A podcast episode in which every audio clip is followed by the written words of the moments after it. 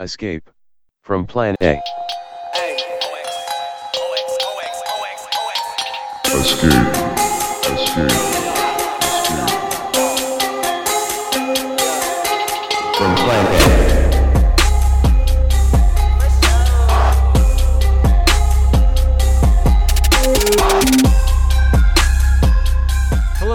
from Plan A listeners. Welcome to another episode. I am your host, Oxford Kondo, and tonight I am joined by Diana. Hi everyone. Hey, how you doing, Diana? Jong Hey, and Ray. Hi. Hey, what's up, Ray?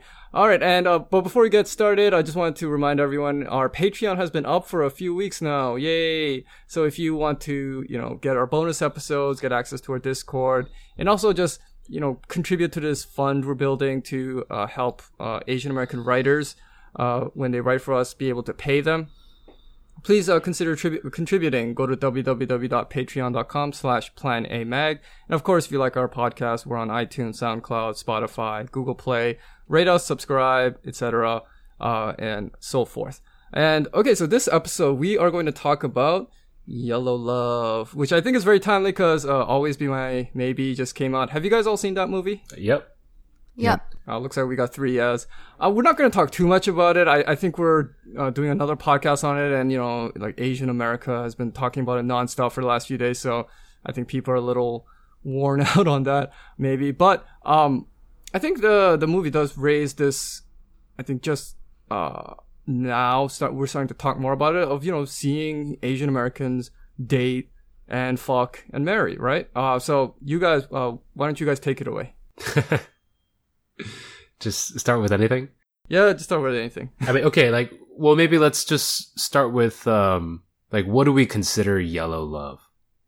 Is that, you know, is that like East Asian, East Asian, are Southeast Asians included in yellow? You know? I I used the to you know to put it roughly. I, I just call it like the chink standard. If you're if you're liable to get called chink, you qualify for yellow love, and that's really my standard. I don't know about you guys. That's very inclusive.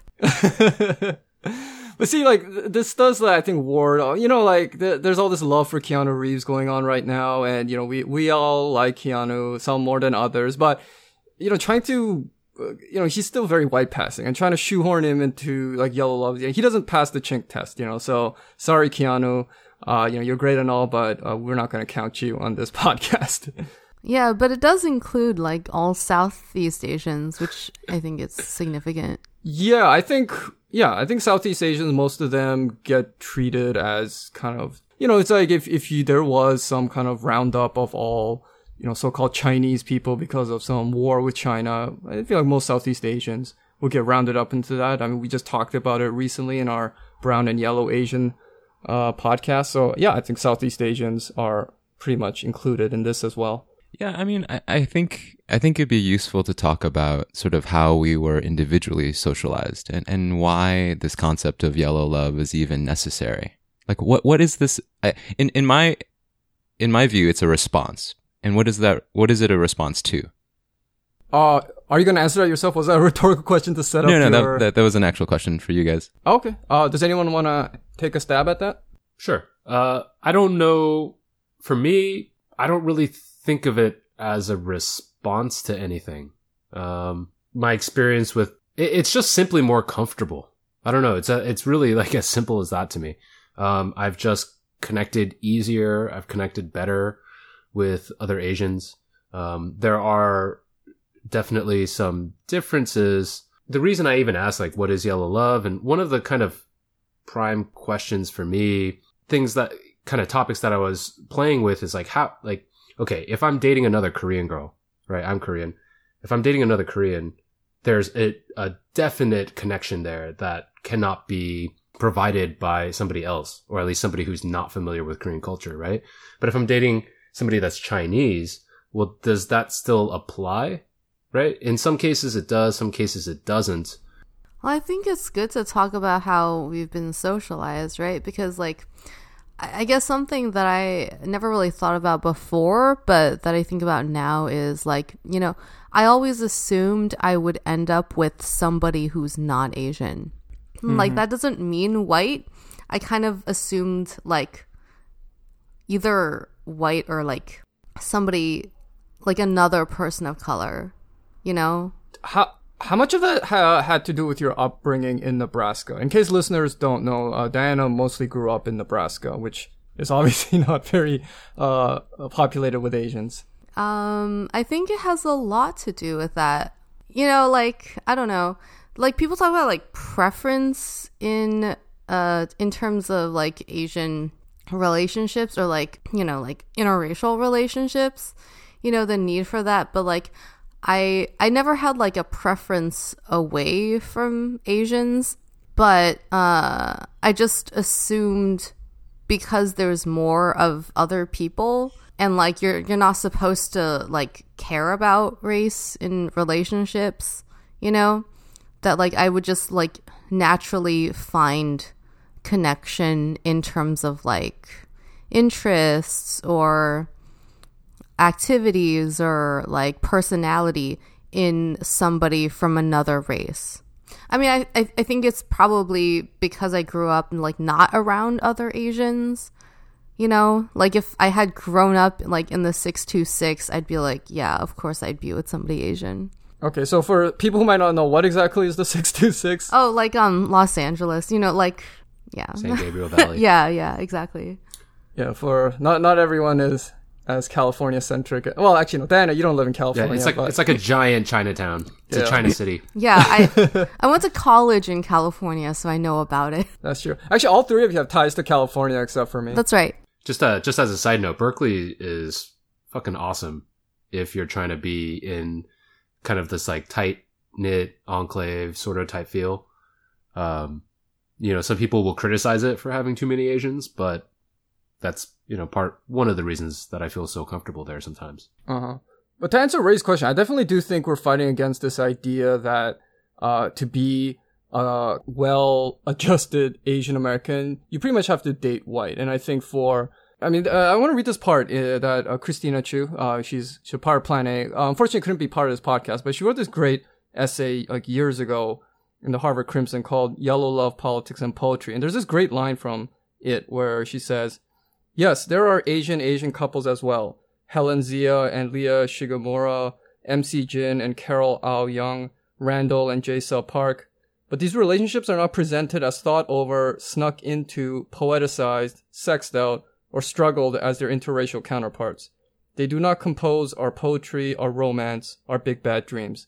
And I thought that was just so well written because I think it does encapsulate this thing where if you are like this Asian American who is you know, fully bought into the American dream, is not some, you know, stereotypical drone-like Asian, you will either like date and marry white or at least non-Asian. And, and for you to be with another Asian is kind of this fallback, safe, boring option. And I think the, one of the reasons why so many Asian Americans like Always Be My Maybe is that it, it does show, you know, Asians having, you know, sex and all that. And that's why they like crazy, uh, rich Asians. So yeah, to Ray's point, I think that is what Yellow Love is fighting against because we see other minority groups celebrating, you know, Black Love is a thing. Um, I'm sure in the Latino community that's celebrated as well, but with, with like Yellow Asians, it's, it's considered something that's, uh, you know, either boring or dangerous, but like not in a, not in a sexy, dangerous way, just like in a dangerous, like, oh, if you do that, you're gonna be like anti, anti-American or un-American. Well, that and kind of it is framed like growing up. It's framed as um as sort of the default, right? Like it like from the get go, it's just being around other Asians is already discouraged. Never mind having a romantic relationship with another Asian. Exactly.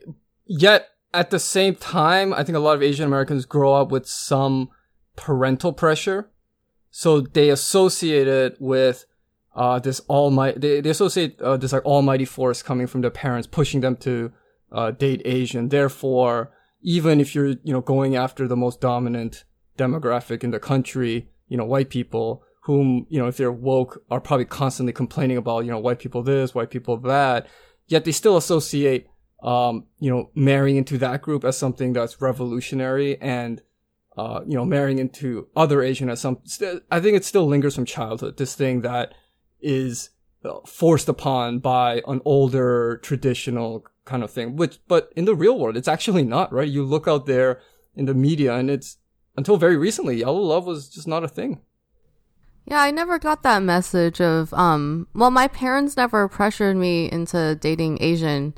They didn't actively encourage it, but they just expected me to date a white person and like eventually end up with a white person. And the only people that pressured me into dating Asian were white people. So I was like, Really? that, that's racist. yeah. Wait, wait. Let me. Uh, I, I want to ask you this, then. So, how, how did you get this message from your parents? Like, how, how did you know they felt this way? I don't know. They never encouraged me to do anything, but it's just like if I was dating a white person, they would say nothing. And if I wasn't, they would be more against it. Wait, seriously? Like, an, even another Asian? Yeah.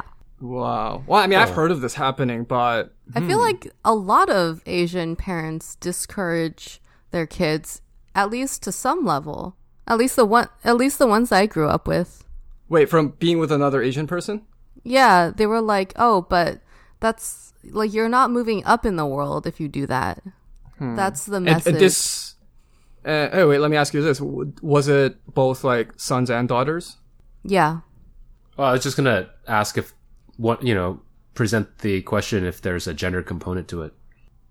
Well, I mean, I had more like women friends, Asian women friends, so it's it's like skewed, you know, like but yeah, like the well, okay. Um the middle class people that I knew were like that. I definitely experienced a strong pressure to date Korean.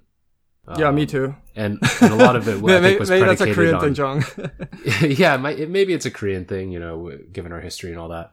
Um, but uh, yeah, I, I always thought it was because I'm a uh, I'm a guy, and as such, I have a lot of uh, I have strong filial duty to you know continue the the name and traditions, etc., uh, which is very much at risk if you if I if I don't end up with another Korean.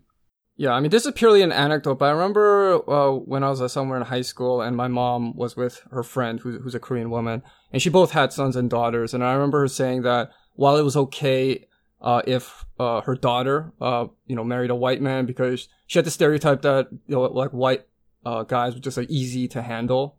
Um, but she said she would never let either of her sons marry white women. And of course, like when Asians talk about interracial, it's almost always with white. Like the, the concept of marrying other race, like non-Asian, non-white races is often unthinkable to, to, uh, you know, yellow Asians.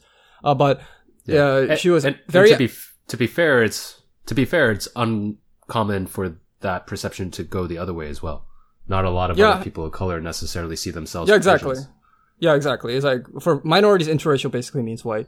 But anyway, she said that she Yeah. couldn't, she would never let either of her sons marry, and and this is like translated from what she's saying in Korean. But she was like basically said she doesn't want some blonde bitch taking care of her grandchildren. And she, I just heard this, and it's been stuck in my mind ever since. So, um, I think there is sometimes a gendered component to it.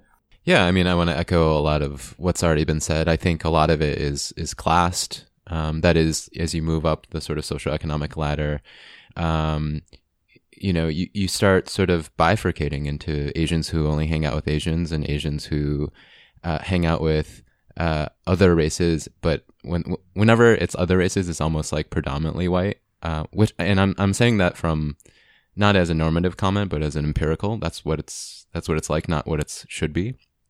And I, I and I, Uh-huh. I almost felt like that there is this implicit pressure uh, that if you're an open-minded Asian, that you would date other races, aka white, and um, Right. and and I, I think that's a lot of what this is. Uh, you know, and and what that article really was was about. It's what what comprises our dreams. What is valorized, What is, what is our ideals? What do we think is cool? All all those things. You know, and I, I do think that the hard part about this whole discussion is that there are a lot of like quote unquote basic Asians or defaulted Asians, apolitical Asians, and their relationships uh, do seem like products of ease and comfort and parent friendliness. And I think that it gives this other class, this more white adjacent, I would say, class of of people an excuse to be like, oh, they're basic, we are up upgraded or elevated. Right but I don't know. I, I, I, but I think that it's time to sort of reestablish what it means to have a yellow love that is highly politicized.